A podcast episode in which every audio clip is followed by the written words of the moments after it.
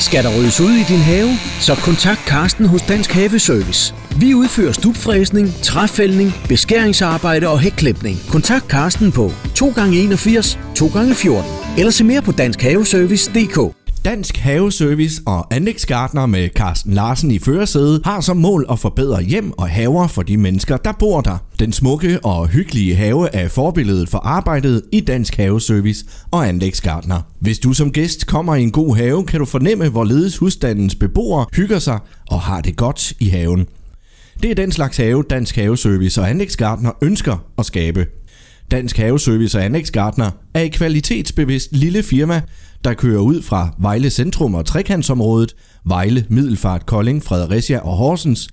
Der bliver ydet kvalitetsarbejde med gode materialer, og den grundlæggende erfaring er, at en have giver det igen, som man lægger ind i den. Der er ikke rigtig nogen genvej. Til gengæld holder en velbygget have i årvis, i årtier, og kan for så vidt sagtens holde i århundreder. Karsten og jeg er taget en tur ud i det blå og får her en god snak om have, havearbejde og anlægsarbejde. Karsten, øh, nu er vi jo øh, nu er vi kommet ud i den danske natur her i, øh, i Kolding. Der har vi fundet sådan en lille boligkvarter med en masse forskellige ting og sager herude. Det er jo bare haver, er det ikke det? Jo, det der er specielt her, nu, nu står vi her på nordsiden af Kolding Fjord, det vil sige, at vi står i et af de smukkeste områder i Danmark, men som også samtidig er meget karakteristisk for, hvad man kan opleve næsten overalt i trekantsområdet. Altså Fredericia, Vejle, Horsens, Milfart, øh, med storslåede haver, der ligger på skråninger og skrænter og ned til vand og fjord, og øh, med fantastisk, øh, også godt sige fabelagtig udsigt. Jeg synes, det her område det er meget repræsentativt hvad, for, hvad vi kan opleve her. Så det vi vil i dag, det er at gå rundt lidt og snakke om haven og hvordan de er bygget op. Øh, jamen bare inden for et par hundrede meter her, der er lige fra almindelige flade parcelhushaver til villahaver, der er øh, skovhaver med udsigt til skov og og kyst. Og så der er rigtig mange muligheder for at snakke om haver, og hvordan man kan bygge dem op. Og ja, for du siger jo, at, at en have er ikke bare en have. Jeg kan godt lide en have, hvis den er gennemført på alle måder. Man kan ligesom mærke, at en have, hvis den er lavet godt nok, så, så synes jeg, at man kan mærke energien i haven, at den ligesom begynder at få en ethos. Man lægger noget energi ind i haven, men den udstråler også noget energi, som ligesom beriger de mennesker, der bor der. Og det er måske, hvad, hvad man kunne kalde ethos. Altså, det har ligesom en aura energi omkring sig, og det, det suger man til sig, ikke også? Det, det er sådan noget, når man mærker, at man er ude og arbejde i haven og, og lave nogle ting, og så sætter man sig op på terrassen og så hygger sig sammen med kunden, ikke også over en kop kaffe og sidder og snakker om, hvad skal vi så lave nu? Hvis man så kan mærke, at ligesom energien og skønheden, den, den strømmer ind i, i sig. Man kan ligesom mærke, at haven den afgiver noget energi, positiv energi, jamen så synes jeg, at man har en klar fornemmelse af, at, at, at så er der sket noget godt der i den have. Det er måske noget, kunden har stræbt efter i, i uh, gennem mange år, og virkelig lagt uh, omsorg og, og kærlighed i haven, og, og, og gjort det bedste for sin have, så begynder den at give noget igen. Hvad, hvad, er det, hvad, er det, hvad er det nemmeste? Er det at overtage en eksisterende have, eller at, øh, at bygge en ny have op fra bunden for dig? Jamen, jeg vil næsten hellere snakke om, hvad det er nemmest for folk. Fordi hvis de overtager en eksisterende have, og den ikke er bygget ordentligt op, så bliver det jo noget større arbejde, fordi de ved heller ikke, hvad der er lavet rigtigt. Og det, som regel så er det de usynlige dele, hvor at der er øh, der ikke er lavet rigtigt, men som kan være virkelig vigtige. Lad os sige med græsplænen, det er en betydelig del af haven i et hvert dansk hjem, og hvis den er bygget ordentligt op med godt jordarbejde, så bør der egentlig ikke ligge vandpytter på græsplænen, eller i hvert fald meget sjældent. Det vil sige, at hele græsplænen er oprindeligt øh, øh, opbygget fra måske en hel meters dybde eller mere, som en stor faskine, der gør, at en græsplæne skal nemlig holde hjemmet tørt og godt og sikkert, og, og sikre hjem mod fugt. Og så er der mange, der ikke tænker på en græsplæne i dag. Altså, de tænker på en græsplæne, jamen så er jorden flad, og der vokser noget græs men ud over årene, så vil det være en væsentlig hjælp. Hvis græsplænen bliver ordentligt bygget op, og jordarbejdet er lavet ordentligt fra øh, begyndelsen, så bliver der ikke et eller andet øh, huggen og stikken og en kamp, og hver eneste gang du skal sætte en plante, fordi at øh, jorden er hårdt og læret, så vil det være ligesom, øh, hele jorden på hele din grund vil være godt og lækkert og, og porøst, ligesom hvis du gik ned og købte pottemuld af god kvalitet til dine urtepotter, ikke også? Altså, man kan jo sige, hvis folk de får øh, et tilbud, for eksempel fra tre forskellige håndværk, jamen, så er der måske en til en tredjedel af prisen, og en anden en, der koster tre gange så meget, og så er der en midt imellem. Men, men forbrugeren, hvis, hvis han ikke har sat sig ind i det, så ud fra hans synsvinkel, så står der jo egentlig bare det samme i tilbud, så det kan være lige meget, hvorfor net han tager. Men i virkeligheden, så kan der være meget, meget stor forskel, hvordan det bliver lavet. Og nogle af de her ting kan også blive lavet med maskiner, og alternativt kan de blive lavet med håndkraft. Og man kan jo sige, at man kan jo godt lave ting med maskiner i dag, men hvis man arbejder med sig selv og med sine egne hænder og med sin egen håndkraft, så står man en meget bedre balance med naturen. Fordi de her maskiner, de bruger i dag, de er simpelthen så tunge, så de ødelægger strukturen i, i græsset. Og det kan man så modvirke ved også at bruge nogle andre som regel mindre maskiner til ligesom at få løstet jorden igen. Men ved, ved lad os sige, at man har et øh, moderne hus, nogle af de maskiner, man bruger til det, det er bare måske 5 tons eller 27 tons eller mere til at løfte nogle elementer på plads. Øh, så får jorden noget af det her traktose, og det kan man for eksempel komme ind med en øh, minigraver og lave en proces, det her grubning, hvor man ligesom riser ned i jorden. Man kunne sige, at i gamle dage, hvor man byggede hus med håndkraft, så var det jo nok at gå ud og at fange nogle regnormer sætte hjem i sin egen have, og så ville de ligesom lave den nødvendige jordforbedring. Men på grund af, at de maskiner, øh, man bruger i dag, er så tunge, så bliver traktosen så alvorlig, at, at de der mikroorganismer og så videre, der vil ikke være nogen jordisk chance for, at, at de nogensinde får løsnet det jord. Så man er nødt til at hjælpe processen på vej.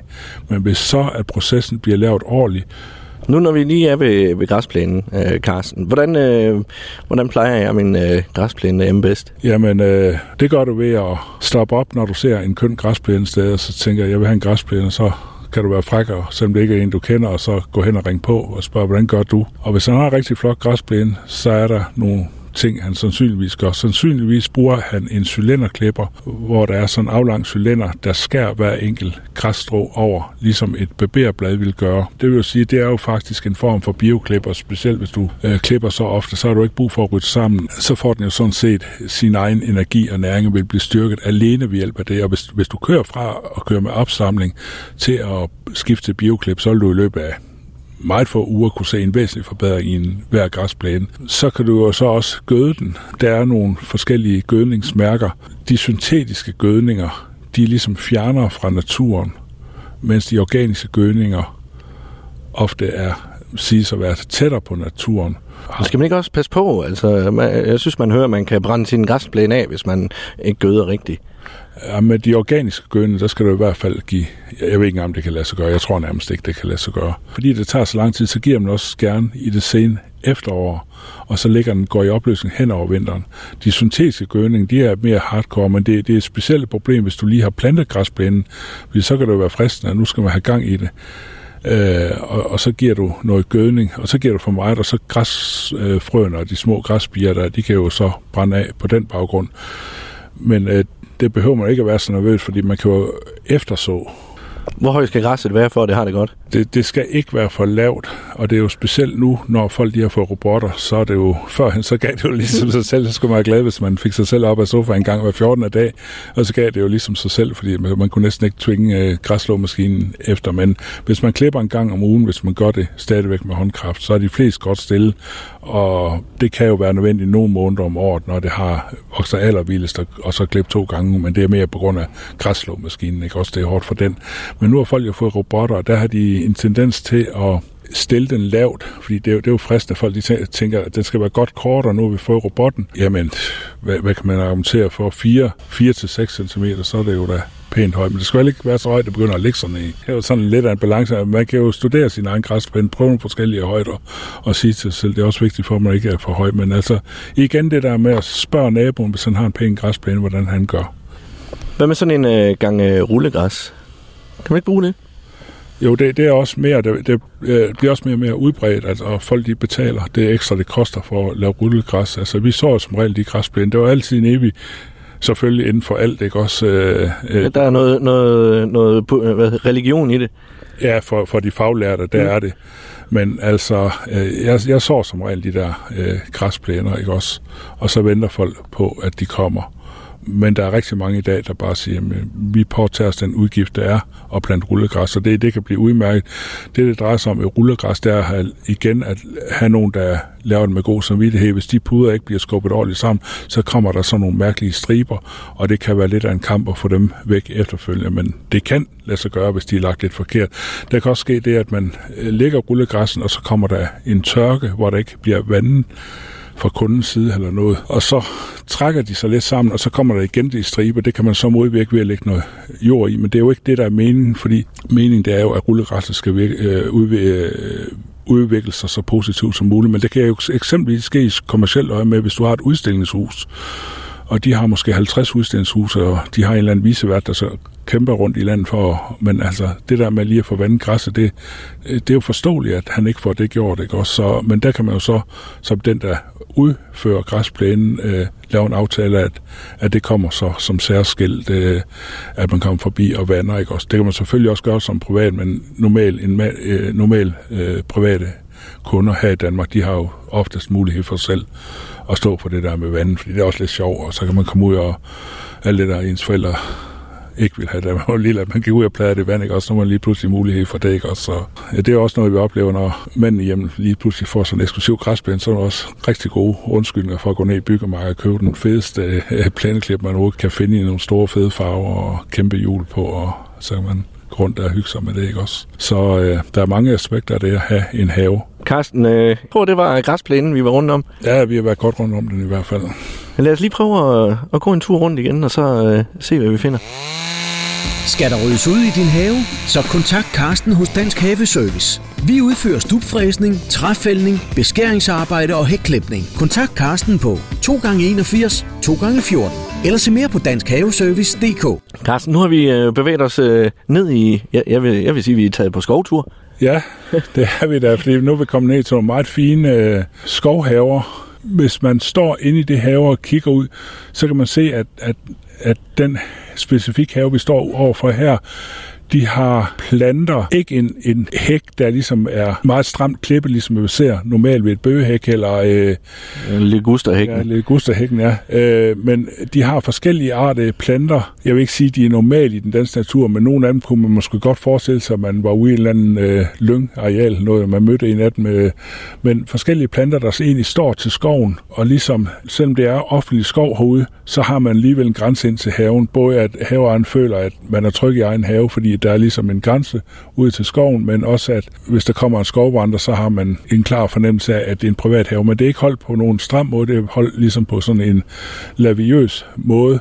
En af de ting, der er interessant her, det er også, at øh, skoven er ligesom blevet lysnet, så det er dejligt lyst ind i haven, selvom de bor ud til en skov. Og skoven den står også ned af en skråning, så man får ligesom øh, hele glæden ved de skønne øh, trækroner ind i haven. Og det, der så er skoven af, vi kan se her, det er sikkert øh, kommunen, der har været nede og lavet noget beskæring af træerne i skoven, men øh, det, det ligger altså bare på bunden, og det er, det er blevet øh, super moderne at lade de forskellige ting afklip og ting, der er skåret af træer, også øh, haveaffald og så videre, blive i egen skov og blive i egen have, for det går rigtig meget godt for naturen. Øh, jeg synes, det lyder meget dramatisk, men jeg har hørt nogle tal, der siger, at arealerne af de grønne haveområder i Danmark er på samme størrelse som landbrugsarealerne i Danmark.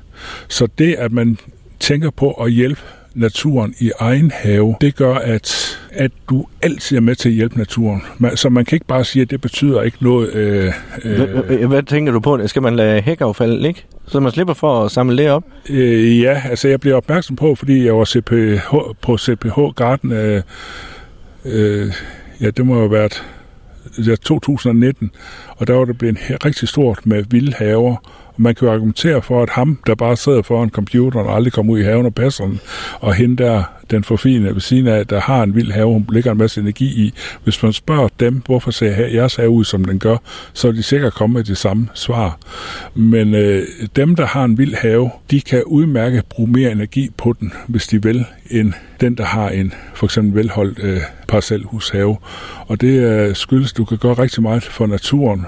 Du kan for eksempel lave, lave nogle øh, stykker træ på størrelse med brændekævler, og så kan du bore nogle huller ind, og det er en helt videnskab i sig selv. Det er noget med, at de skal være et bestemt antal centimeter dyb og, og brede og så videre, så de der insekter, de flytter simpelthen ind i ligesom insekthotel. Og de er blevet så moderne, dem kan du købe over det hele lige nu. Ja, det er, fordi folk de er opmærksom på det, og man kan også forestille som børnefamilie, så er det jo også en, en mild og, og venlig måde for børn at øh, øh, blive introduceret til haver. Jeg kan huske dengang, jeg var lille nu, voksede op der ude mellem Brander og Give, og der var store moseområder. Øh, og vi var jo altid ude i de moser og søer. Og, det var jo klart, det var ikke altid lige fortalt, hvad, hvad, hvad, hvad vi har oplevet, øh, når vi kom hjem, men altså det var, øh, det mindede faktisk mere om det der, øh, man hører med børn i Grønland, hvordan de hopper rundt på isflagerne, og så kommer de alligevel levende hjem hver dag, ikke? også en, en det minder om, hvordan en, en moderne barn øh, oplever, der var små, altså du skulle ikke gå ret langt før, så var der jo små vandhuller og så videre, og vandet var altid fuldstændig levende. Det var lige så spændende at kigge ned i sådan en lille naturligt vandhul, som øh, du står i dag i et eller andet avanceret øh, øh, akvariefolk, de har derhjemme, der er for store formuer på. Så, så, så man kan jo sige, at en, en have, det er jo en spin-off af naturen. Det, der så også er nogen, der argumenterer for, det er, at de planter, der bliver solgt i planteskoler, de er ikke særlig gode for den danske natur. For grunden til, at de bliver valgt, det er, at de ikke har nogen naturlige fjender i den danske natur. Det vil sige, at der er jo heller ingen dyr og så videre, der naturligt bruger dem som mad til sig selv. Kan man nævne bambusen? Ja, den er der nok mange, der gerne vil have, der kommer nogen og spise, men øh, ja, den, den, den, den store trives i hvert fald i mange danske haver. Vi også lige gået forbi et par store nogen her.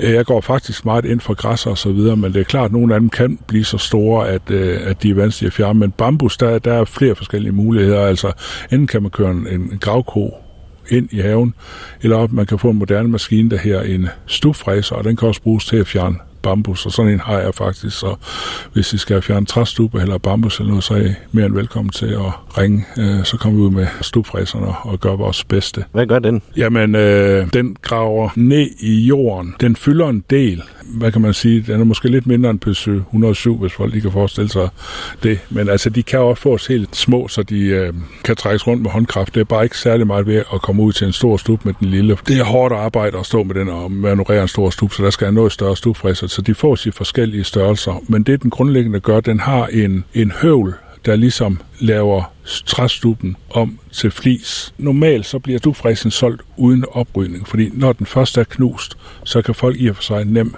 rydde op. Man skal tænke på, at grunden til, at flis det virker mod ukrudt, det er, fordi den indeholder noget gift i sig, som modvirker ukrudten. Det er rester af den gift, så da planten var levende, så, så brugte den til at forsvare sig selv mod, øh, mod forskellige skadedyr og konkurrerende planter osv. Og så når man fliser der ligger det rundt i haven, så begynder det så at virke mod. Så er det stadigvæk i det et stykke tid efter i hvert fald, og så indtil det formuler en gang, og så øh, ligger det der og hjælper dig med at beskytte øh, mod ukrudt. Så hvis du får dubfræs en stup, så skal du huske, især hvis du skal have en forfinet plante igen, og skift jorden. Og lige sådan, hvis du skal have lavet græsplæne, så er det stadigvæk en god idé at skifte jorden, øh, hvor det har været øh, stufræst, fordi at flisen den bliver i jorden, hvor den så formulder, og så ligger og giver sådan en knubbert overflade, hvor du år efter år skal slippe nyt muld ovenpå. Men ellers så er det en god måde at, at fjerne stuppen på. Det er normalt meget mere øh, skånsom end for eksempel en gravgro, der rykker op, og så kan det være rødder langt ud til alle sider, ikke også, som du får med op. Man kan jo sige, at, at fordelen ved at grave op, så er du sikker på, at det hele er væk.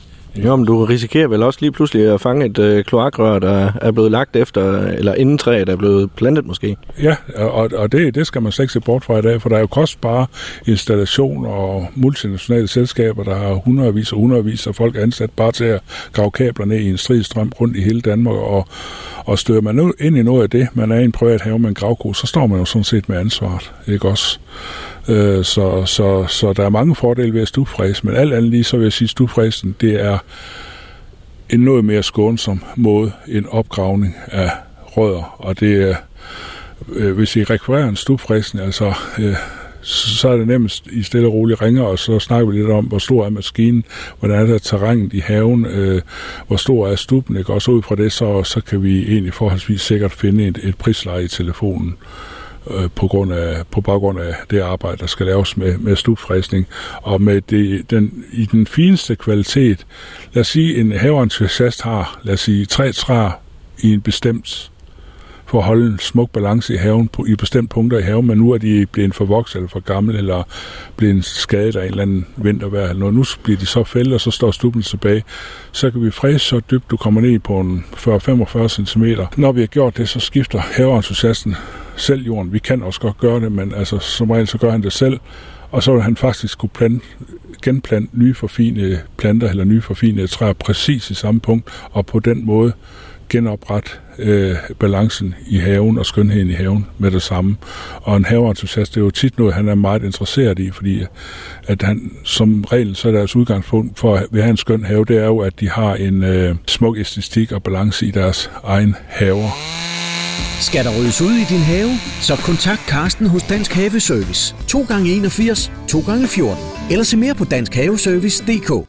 Inden stuben skal væk, så skal træet jo også væk.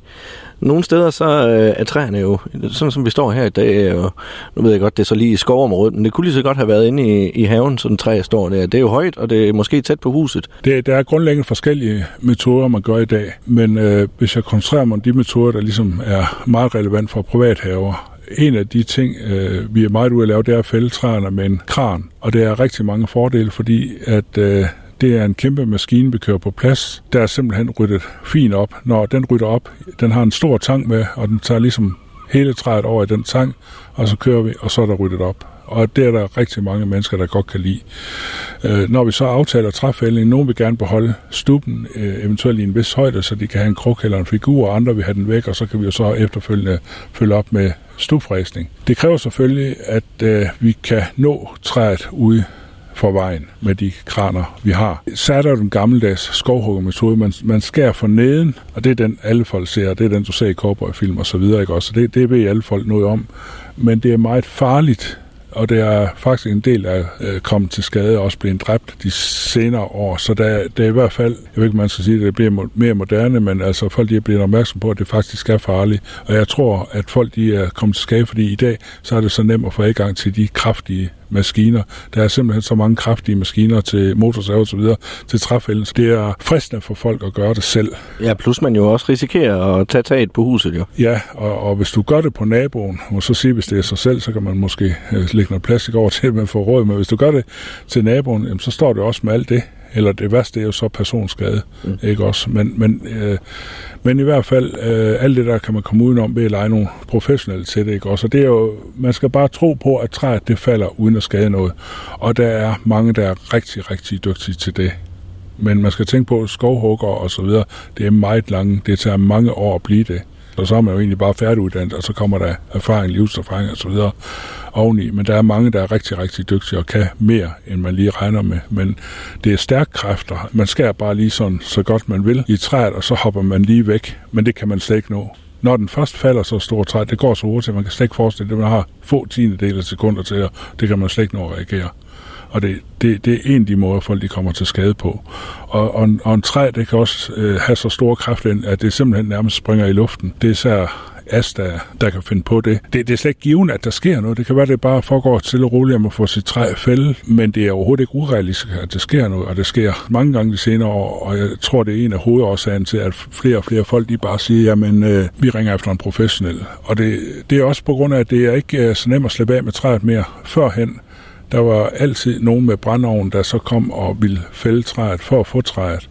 Men øh, det, er der ikke, det er der ikke nogen, der gider i dag. Altså, bor der endelig en brændovnsentusiast ude i skoven, så kan han måske nøjes med det træ, han vil få der. Men øh, de der brændeovne, i forbindelse med hussalg, så er der noget afgift, der gør, at det bliver moderne at få dem nedlagt. Og man kan også sige med brændeovn, hvis, hvis det er så ikke så meget med have at gøre, men altså, det er sådan, at man tænker, at det, det er meget hyggeligt, og hvorfor skulle det være? Men man kan jo godt se, når der først er en, der sender en brændeovn i dag, der ligger jo ligesom sådan en tung dis over hele området, der, der der bringer øh, nogle mere eller mindre dårlige minder frem fra, hvad man har hørt om 1850 og så videre med sådan tung, usund de, så, så jeg forstår egentlig godt, at, at det ikke er så fremherskende, men i hvert fald det gør, at øh, markedet for træfælden bliver mere og mere professionaliseret. Også mange af dem, vi er ude ved, det er, det, det er måske 70'er haver, og de er, folk de er ved at være en 60-70 år. Der står et træ, det har stået der så i 30-40 år, så træ på, på den tid, så blev det faktisk enormt stort. Det kan jo blive 14 til 16 til 18 meter på en 30-40 år så træ, men når du står og ser på et træ, så tænker jeg, man har måske den der, hvis man ikke lige ved så meget om træer, at man ser et kæmpe træ og tænker, om det er blevet, øh, det, det må jo være 150 år gammel, men sådan er det altså ikke. Altså hvis du har et træ i haven på, på øh, 25-40 år, så er det, kan det godt være et kæmpe, kæmpe træ, og det kræver altså bare noget at fælde de der træer. Så du har jo en helt klasse af træer, der er noget større end normal, øh, og, og det er altså meget mere øh, omfattende at fælde så træ. Nogle af de her mennesker, de har jo måske en gang tidligere i deres liv prøvet at fælde et træ i egen have. Ja, eller juletræet i december. Ja, og det er ikke noget, de har lyst til at prøve igen, fordi det er især bortskaffelsen. Og der er det, vi kommer ind med moderne maskiner og står for bortskaffelsen. Og så er der en tredje måde, som egentlig er den mest ædle måde, men det er træfældning med topkapper, hvor du har en højt uddannet person inden for træ, der simpelthen kravler op og fælder træet ovenfra og ned. Og igen, han gør det samme som kran, han fælder den ovenfra og ned, og det er en meget, meget skånsom metode. Og der kan man så lægge yderligere filter over. Man kan sige, at hver enkelt gren, der er skåret af, skal rejse stille og roligt ned. Der skal stå folk og tage imod det. Og det kan jo, hvis der er store kostbare værdier, øh, det er jo ikke bare sikkert, at det, det kan jo godt være værdier, man gerne selv vil passe på, men det kan jo også være øh, af større betydning. Det kan jo være en fredet bygning og så videre, der står nedenunder.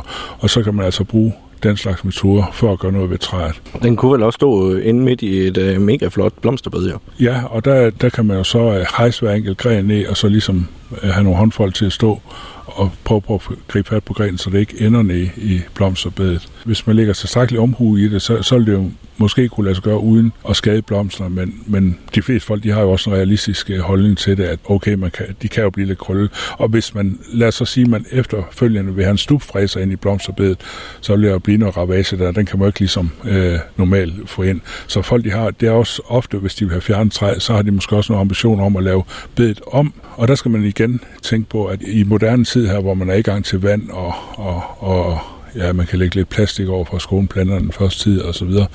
Øh, du, jeg vil sige, at du kan plante året rundt. Måske ikke i dyb frost, men altså i sommer og så videre. Hvis man supplerer op med vand, og man er parat til det, øh, så kan man egentlig bare plante. Det, det, det planteskoler og så videre godt kan være lidt ked af, det er, hvis nu man vil have lavet det større, hvor de skal lave, sælge en virkelig stor mængde planter om sommeren, så kan man måske godt frygte lidt, at kunden ikke, selvom han står og siger, at jeg skal nok vande osv., men hvis han nu ikke får det gjort, så kan man godt have solgt en masse planter, og man kan være bange for, at det falder tilbage på en selv, hvis kunden ikke får vandet, og så der sker noget med planterne. Og det er ligesom den, man kan få færdig hæk, ikke også lige sådan. Og, og, og hvis du sælger 180 meter af det, så er det jo rigtig, rigtig høje beløb, hvis det er færdig hæk i højeste kvalitet. Det gør ikke så meget, hvis det er 4 eller 5 meter, men hvis det lige pludselig er 30 eller 180 meter eller et eller andet, så er det jo store beløb. Hvis nu kunden glemmer at få vandet, og der sker noget med planterne. Så mange steder, der har de jo gro-garanti, skriver de. Ja, men det kræver stadigvæk, at du får det vandet ja. som kunde.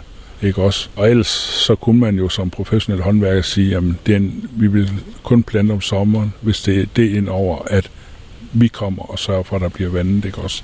Og så er vi selvfølgelig i det tilfælde, så er vi jo bare indregne i prisen og stille det nødvendige udstyr til rådighed, ikke også? Og sørge for at få vandet. Og der skal man lige huske, en hæk vander man ikke på samme måde som græsplæne. Man kan prøve at sige til sig selv, at nyplantet hæk, der er plantet uden for sæsonen, der vander man 4-5 timer eller en nat igennem en gang om ugen, ikke også? Eller hver tredje dag. Men man, man kan ikke bruge alle de der regler inden for vand, fordi det er ligesom en fingerspids fornemmelse, ikke også? Man skal heller ikke fuldstændig overdrukken øh, planterne i vand, men også få dem, lade dem få lidt ro ind imellem. Øh, og det er en af de ting, der kan ske, når man planter her i Østjylland. Øh, lad os sige, nu beskrev jeg før, hvordan man laver den græsplæne i, i fineste kvalitet og laver hele haven og jordarbejde i orden. Hvis du har sådan en have, så vil det også efterfølgende være nemt at plante hækken. Problemet er, at mange er ikke blevet lavet sådan, men så opdager de efterfølgende, at vi vil gerne have en god hække, god kvalitet, og det vil vi gerne betale det, det koster. Hvis du så graver en rande og laver jordforbæring til hækken, så, så, så har du jo ligesom stiv lærjord på begge sider, og så kan du jo godt risikere, at der ligesom kommer en underjordisk å ned i den, hvor der står og sopper med vand, så hækplaner faktisk står og drukner for dig. Og det kan jo også være, fordi at her i trekantsområdet, der er meget, sker meget nyt udstykning, og der kan kommuner godt have en tendens til at sige, i stedet for at vi bare bevarer den der lille dam eller mose eller noget, øh, så laver vi det om til en byggegrund, og så står grundvandet ind i højt der, og så kan det faktisk være utrolig vanskeligt at få plantet hæk man kan godt bruge en masse avancerede metoder, for eksempel lægge et dræn ned, der afvander og så videre, men alt det der, det koster, og så begynder prisen altså at løbe op, og specielt hvis haven er færdig. For man kan jo sige, at hvis man laver det som nyanlægning, så er man jo inde med store maskiner. Men det er jo den fejl, vil jeg godt sige, forbrugerne begår. Men det er jo også på grund af, at så har hus typehusfirmaer og banker ligesom delt pengene, og så er der ikke noget tilbage til gartneren. Skal der ryddes ud i din have, så kontakt Karsten hos Dansk Haveservice. Vi udfører stupfræsning, træfældning, beskæringsarbejde og hækklipning. Kontakt Karsten på 2x81 2x14 eller se mere på danskhaveservice.dk. Hvis man går ind på min hjemmeside, danskhaveservice.dk, så synes jeg jo selv, at jeg lægger en masse ud, der ligesom formiler viden af en vis kvalitet, og så kan folk jo forholde sig til det ud fra det. Og dels så lægger jeg video ud med, hvordan jeg arbejder. Jeg lægger også video ud, hvordan øh, kunderne tager imod det, vores udførte arbejde, øh, kundeudtalelser, og jeg lægger også video ud, hvordan, øh, altså under selve processen, og med, hvordan det ser ud efterfølgende. Men altså, en, en af mine yndlingsbeskæftigelser, det, det er at lave havebede, altså hvor, jeg vil lige sige, at hvor tingene bare er i orden, altså hvor, hvor beplantningsplanen er, som den skal være og så videre. Og det, er, det synes jeg, at det er, det er enormt givende, fordi sådan, sådan en have, den giver rigtig meget igen. Og en have behøver jo ikke at være kæmpemæssig for at være enormt skøn jeg synes tværtimod, at sådan en lille have, den, den uh, rummer utrolig gode muligheder for at, at være rummelig Øh, jeg kan sige, en have, vi har lavet et rækkehus, hvor hun boede endda til leje, men jeg fik, i realiteten fik jeg, hvad jeg vil kalde frit budget til at lave nogle smukke bede. Og jamen, jeg vil sige, fra april til oktober, der er i hvert fald altid mindst 10 forskellige ting. Sikkert også 20 forskellige ting, der, der blomstrer i den have. Det, det er selvfølgelig også i kraft af, at nogle af, af tingene har meget lange øh, blomstringsperioder, eller kan blomstre flere gange på en sæson, hvis de bliver passet ordentligt. Men alligevel, det er utrolig god oplevelse. Og, og en af de ting, der betyder noget i den slags have, det er at ikke bare sige, at vi skal have en sommerfuglebus, men det lige bliver bestemt art. Ikke bare sige, at vi skal have et paradisæbletræ, men det lige bliver en bestemt art. Fordi det og også størrelsen på de ting, fordi det betyder noget for perspektiven i haven. Hvis man har sådan en, der lige provokerer øjnene, øh, sådan et paradisæbletræ, der siger, der, der lige står den rigtige øjenhøjde, jamen så bliver du, sådan haven er lille, så bliver menneskets natur ligesom provokeret til at gå en tur rundt for at se, hvad der er nede bagved. Du ved jo godt, hvad der er bagved, men det er ligesom, når man er ung, man ligger og rundt i bil, der er en bak, og man skal lige over bakken. Man ved jo godt, hvad, hvad der sker på den anden side. Der er bare flere marker og en bak mere, ikke også? Men man bliver bare ved alligevel, ikke også? Øh, så det, det er lidt den der, så man kan bruge sådan en masse, hvis man ved noget om havedesign, så kan man bruge sådan en masse ting til ligesom at forbedre, hvad kan man sige, øh, udnytte de, de, havens potentiale. Ikke også? Og der er også tit mulighed for forbedring, fordi ofte så er der måske en kedelig have, eller en forgroet have og så videre. Og man skal også, øh, jeg, jeg kan også godt lide at se på, hvad, hvad der er mulighed i forhold til det hidtidige, ikke også? Altså er der mulighed for at bevare noget, ikke også? Så der er der tit mulighed for, at der er også planter, ofte planter i en have, hvor, hvor, hvor det er ting, man har arvet, eller fået af en god ven, eller man har købt hjem fra udlandet, ikke også? Eller et eller andet, som der er en historie omkring. Øh, og det vil folk ofte gerne bevare, og så skal man jo så inkorporere det i den nye haveplan. Men jeg tror, jeg ved ikke om bede kommer igen, men det tror jeg måske nok, fordi lige nu der, har, der er der enormt by, nybyggeri i Danmark, og de får meget hæk og græsplæne. Men jeg tror godt, der kunne komme, når de der folk lige har fået sat sig lidt, at nu vil de virkelig have en skøn have med nogle bedre og sådan noget, fordi jeg tror godt, det kan vende tilbage igen. Øh, man kan også sige, at en, en moderne have, der er ikke så meget pasning. Altså mange folk, de får de her robotter, der så passer den, ikke også, eller passer græsset. Og så bliver der måske overskud øh, til bede. Det folk, de, jeg tror, mange de misforstår, de tror, der er en masse arbejde ved at have bede. Men hvis en bed er lavet ordentligt, så, så er der i virkeligheden meget mindre arbejde ved at have et havebed, end ved at have græsplæne eller fliser, fordi dem skal du over løbende og hele tiden.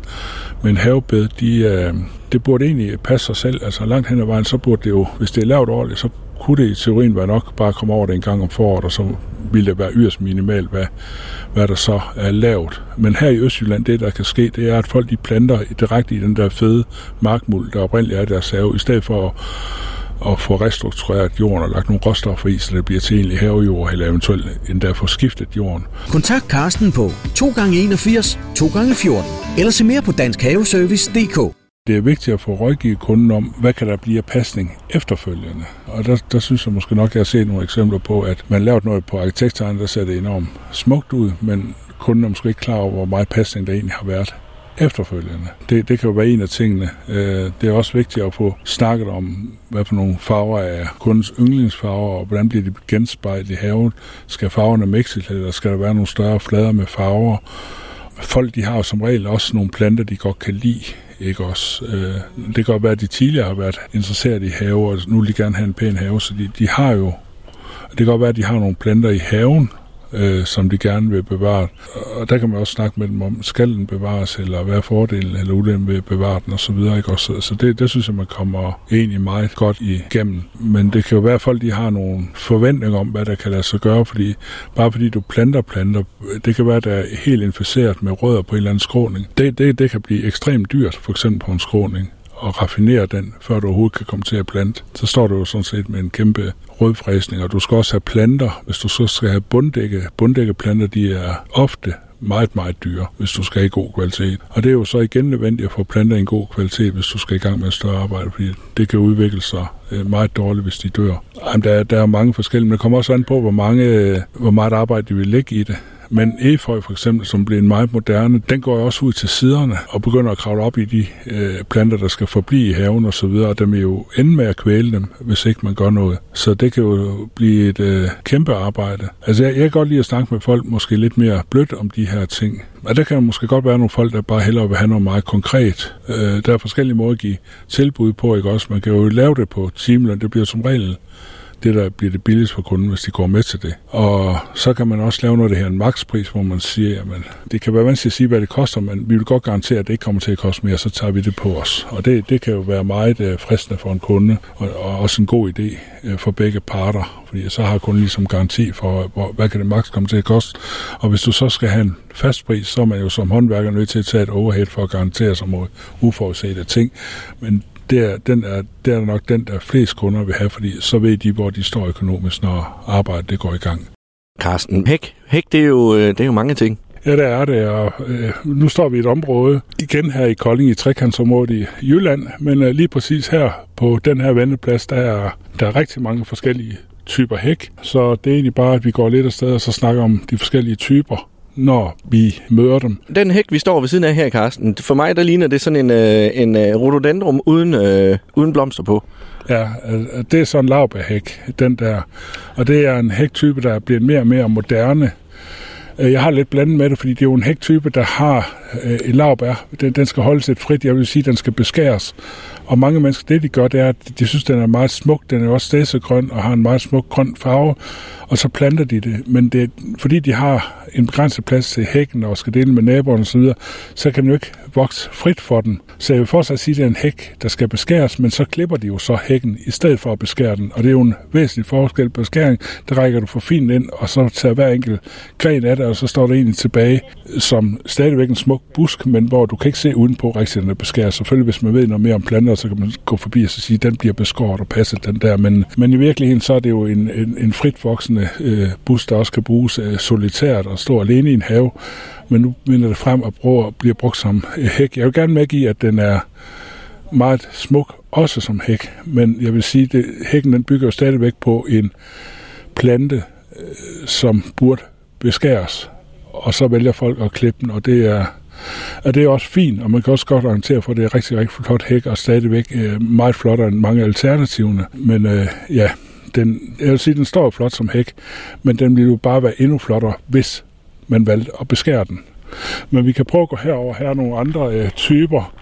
Øh, for eksempel her, øh, der er nogle forskellige blomstrende planter, der det er også mixes med noget efeu her, og der også gror ned over, og det er så lavet som rivenet, og det, det vil jeg sige, det er lavet rigtigt det her, fordi der er nogle jernstænger. Det er rivenet, det, man tænker måske, at det er kælig, men, men det er det slet ikke, fordi det giver uendelige muligheder for at have krybende og kravlende planter hen over rivenet og give en ufattelig spændende virkning, specielt hvis man lægger noget energi. Vi kan se her, der er grenene, de kravler ud af ind af rivenettet, og vi kan også se, at det, det ser ud som om, at da de har været små skud og spider på planterne og små siger ind, så har kunden måske lige sagt, at det skal bare øh, vokse den vej ind over, og den der skal vokse den vej ind over. Så han er, det, det er ligesom fået et hjælpende hånd til at kravle rundt på rivenettet på en smuk måde. Og man kan også bruge et rivenet, hvis man kan forestille sig, at man kunne hænge nogle urtepotter eller øh, sommerblomster op i rivenettet. Så rivenet, det giver rigtig, rigtig meget. Og det kan man jo for, øh, lave på forskellige vis. Men den fineste er jo at få det lavet som ordentligt øh, smedearbejde ude i haven og sat ordentligt op, og det holder jeg ved ikke, hvad det er, altså, så jeg tror nærmest aldrig går til, men i hvert fald 150-200 år. Øh, man kan jo sige, at hvis man laver en tilsvarende virkning med øh, øh, kravle, øh, kravlende og krymende planter op i noget træværk eller rækværk, der er lavet af træ, jamen så går der måske 15-30 år, og så er træet bundrøden, og man skal til at pille det ned, og alle planterne, de, øh, jeg ved ikke, om de går til den proces, men i hvert fald, man er måske nødt til at skære dem ned til jorden, og så bygge det hele op forfra. Hvis man bygger op i rivnet, så har du et vedvarende, ikke også, og man kan skifte nogle af planterne løbende, og det giver en rigtig god virkning, synes øh, jeg. Så det, det, at man får noget jern eller rusten jern ind i haven, behøver på ingen måde at være kælig, fordi det giver også en masse virkning. Men det gode ved her, vi kan jo næsten se en hver form øh, for hæk. Der er en bøgehæk, og den bliver holdt forfinet. Jeg ved ikke, om husaren, man sige, det er en mægtig høje bøgehæk, så jeg ved ikke, om husaren her øh, holder den selv, eller om han har professionel hjælp. Jeg sige, den, det kræver altså lidt lige, som står her i terrænet, fordi det er en mægtig hæk i en vis bredde, men den er klippet firkantet i toppen, og man kan vælge at klippe sin hæk rund eller firkantet i toppen. Hvis vi kommer ud og klippe, så er jo en af de ting, øh, vi lige skal snakke med kunden om, skal den være øh, rund eller firkantet. Der er jo ligesom en carport her, hvor der står noget snebær for den ene øh, indenfor, og det, og det fungerer også som, hvad kan man sige, en, en fodpose, hvor der er træ længere hen, der møder jorden, og det bliver så kamufleret ved snebæren, der på den måde kommer til at øh, virke ved det en, en, en haveentusiast, vi kalde en fodpose, hvor man ligesom skjuler. Man har en brydeplante, men for den ene, der har man så noget, nogle andre mindre planter til lige at skjule, hvor den rammer jorden. Du ved, sådan noget lidt mere for fint tankegang inden omkring have, at den anden haveentusiast, der er på besøg hos en haveentusiast, øh, vil genkende det som noget, en ulejlighed vedkommende har gjort sig for at glæde gæsterne over, at ja, kvaliteter have en fodpose om sin plante. Ja, vi andre vil vi nok, vi andre vil vi nok sige, at der, der er bare en hæk. Ja, det vil man jo nok sige, og man kan jo så også sige, at et træ vil jo være smukt i sin helhed her. Så jeg tror ikke, det har tænkt som en fodpose på den måde, men man synes, der skulle være et eller andet, ikke også her.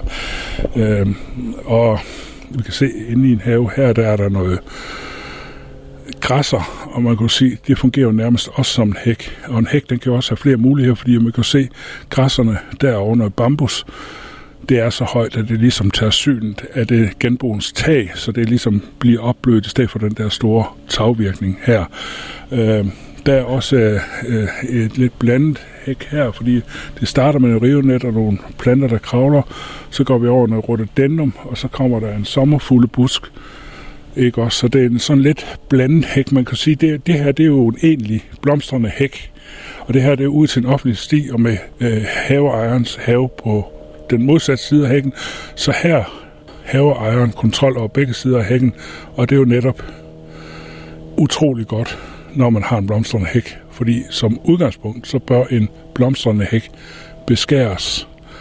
Og det har man jo så kontrol over for gjort ordentligt på begge sider af hækken der kan vi se, at der er en busbom lige pludselig, og den er fasongklækket, sådan cylinderklippe. den er ret stor, den er nok halvanden meter høj og øh, to en halv meter i diameter, sådan en stor, flot, høj cylinderklippe, og det kan blive utrolig smuk, når den bliver holdt sådan en, og den der bliver i hvert fald holdt i, i, i rimelig omfang. Så det, det er sådan en figur, som er mere hvad kan man sige, har nogle mere øh, øh, industriel fasong, mens de andre øh, blomstrende buske, de bliver få lov til at have nogle mere organiske og står mere frit. Og der kan vi se, at der er en flom, sommerfuld busk, de har haft en total god sæson. I år, vi står her i sommeren 2020, vi har haft en utrolig mild vinter, og det har de åbenbart været helt vilde med, de der sommerfulde buske. Bare den, vi lige står og ser på en stor, flot sommerfulde buske, øh, 2,5 meter bred og måske 3,5 meter høj. Der er hundredvis og hundredvis af blomsterstand. De er jo så ved at være øh, færdige nu, og der er jo en kæmpe debat om beskæring af sommerfuglbuske blandt haveejere. Der kan vi også se, at der er noget støttemur her i dag kan du jo få ufattelig smukke støttemursten, ikke også? Så det er et helt prydværk i sig selv, men her har man øh, valgt nogle mere bestandte, men dog åbne sten. Øh, og åbne sten, der er sådan nogle, i virkeligheden kunne man gå rundt, hvis man ville, og så plante små planter her. Men her har man så valgt nogle mere bestandte sten, der måske ikke har den største skønhedsværdi, men så har man plantet noget efer, der så kravler nedover, og i, hvert fald giver en vis form for, for grøn og nu kommer der nogle blomstrende busker, og efter dem kommer der nogle spirea, og spirea det er jo også en, øh, en skøn plant, som også er rigtig godt at kontrol over begge sider af spireaen. Og så bliver det afløst af nogle rhododendron, der i og for sig er en hæk. Så der er mange forskellige måder at, at, at tænke på en hæk på. Hvis nu man skal have en hæk, Carsten, der, der er nem at passe, en der ikke øh, kræver det helt store pasning, hvad skal det så være for en? Jamen, så skal du jo nok hen til den laveste fællesnævner her i Danmark. Det er jo nok lige Guster øh. Den vokser hurtigt, og øh, den er nem at plante. Den er nem at have med at gøre. Øh, du kan altid skaffe Ligusta i god kvalitet. Den mest udbredte det er egentlig her øh, Ligusta Liga. Der er simpelthen flere forskellige slags. Jamen, der, er, der er mange, mange forskellige slags, så det er utrolig vigtigt, at du får nok, når du planter første omgang. Og fordi du kører ud i samme planteskole og henter igen, hvis du skal 5-10 år senere, der er sket et eller andet, du skal skifte et par planter. Det er altså ikke nogen garanti for, at det bliver den samme plant. Men ligusterhækken, det er vel også den, og så måske, det ved jeg ikke, bøgehækken der, der er flest af, er det ikke det? Og det er langt. Øh, det er langt de fleste. Men altså generelt for hække, jo bedre du passer dem, uanset hvad for en hæk, jo flottere hækker får du. Skal der ryddes ud i din have, så kontakt Karsten hos Dansk Haveservice. Vi udfører stupfræsning, træfældning, beskæringsarbejde og hækklipning. Kontakt Karsten på 2x81 2x14 eller se mere på danskhaveservice.dk. Altså, jeg, jeg vil egentlig ønske, der kom noget mere fantasi i danske haver, og flere folk, de fik blomstrende hække, de holdt på begge sider og så videre og så videre.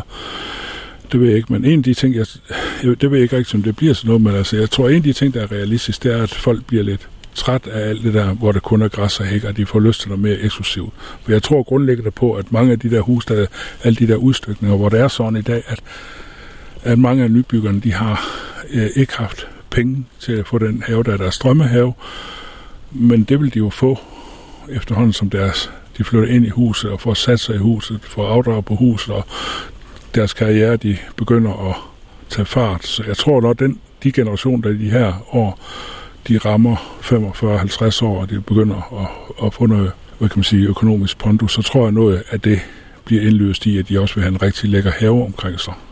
Men jeg synes, jeg synes især, at sådan noget som havens øh, rumlige indretning, altså forsinkede haver og, og, og lege lidt med den slags, altså i det hele taget, øh, hvordan øh, havens fysiske, arkitektoniske og rumlige indretning, det synes jeg, det er enormt spændende, ikke også? Det ser du jo nogle gange, men mange gange så er det også, fordi folk de gør noget nødtvunget, fordi de har en skråning i haven og så videre, ikke også? Og, og tit og ofte vil de jo have gjort noget ved den skråning, fordi at nu har de boet der hele livet, men nu magter de ikke skråningen mere. Den er hård at slå græs op af. Jamen ikke, ja, eller de skal kravle rundt og lure, og nu er de blevet for gamle og sådan noget. Og der kan man jo så sige, at så er det jo sørgeligt, at de ikke ville gjort, da de var unge. Men da de var unge i 70, der var det jo en anden side. Der blev mere ressourcestærkt samfund og så videre. Jeg vil nok sige for mig eget vedkommende, hvis jeg skulle have en have, så skulle den være flad. Men gerne, gerne stor, så der var plads til nogle træer og noget i den.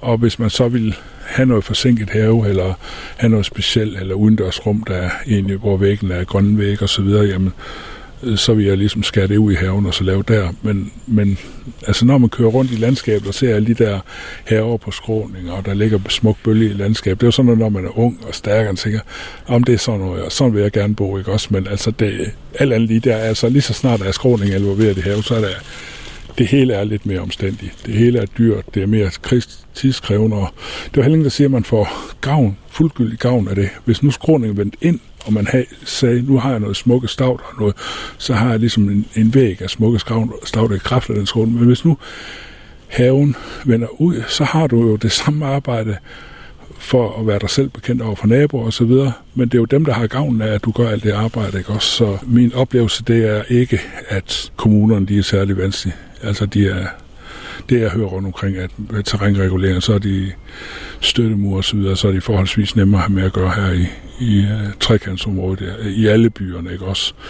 Uh, men man skal sørge for at tillade sig så videre, det er i orden, fordi det har også noget at gøre med, lad os sige, der sker en vandskade på naboens hus, og du har terrænreguleret, og det har du bare gjort ved at stikke en eller anden håndværker nogle penge, der kommer med noget jord. Uh, så står du meget hurtigt over for en, øh, en betydelig forsikringssag, og hvis ikke du har din tilladelse i orden, så, så kommer du selv personligt til at hæfte for det. Så du er ikke bare sjov ballade. Øh, så, så det skal man ind og undersøge grundigt, hvis man skal lave noget. Hvis man er håndværker, så skal man også sørge for, at sin kunde har de tilladelser i orden, for ellers så kommer du til at, at hæfte for det hele selv. Så det er vigtigt at tillade sig i orden. Skal der ryddes ud i din have, så kontakt Karsten hos Dansk Haveservice. Vi udfører stubfræsning, træfældning, beskæringsarbejde og hækklipning. Kontakt Karsten på 2x81 2x14 eller se mere på danskhaveservice.dk.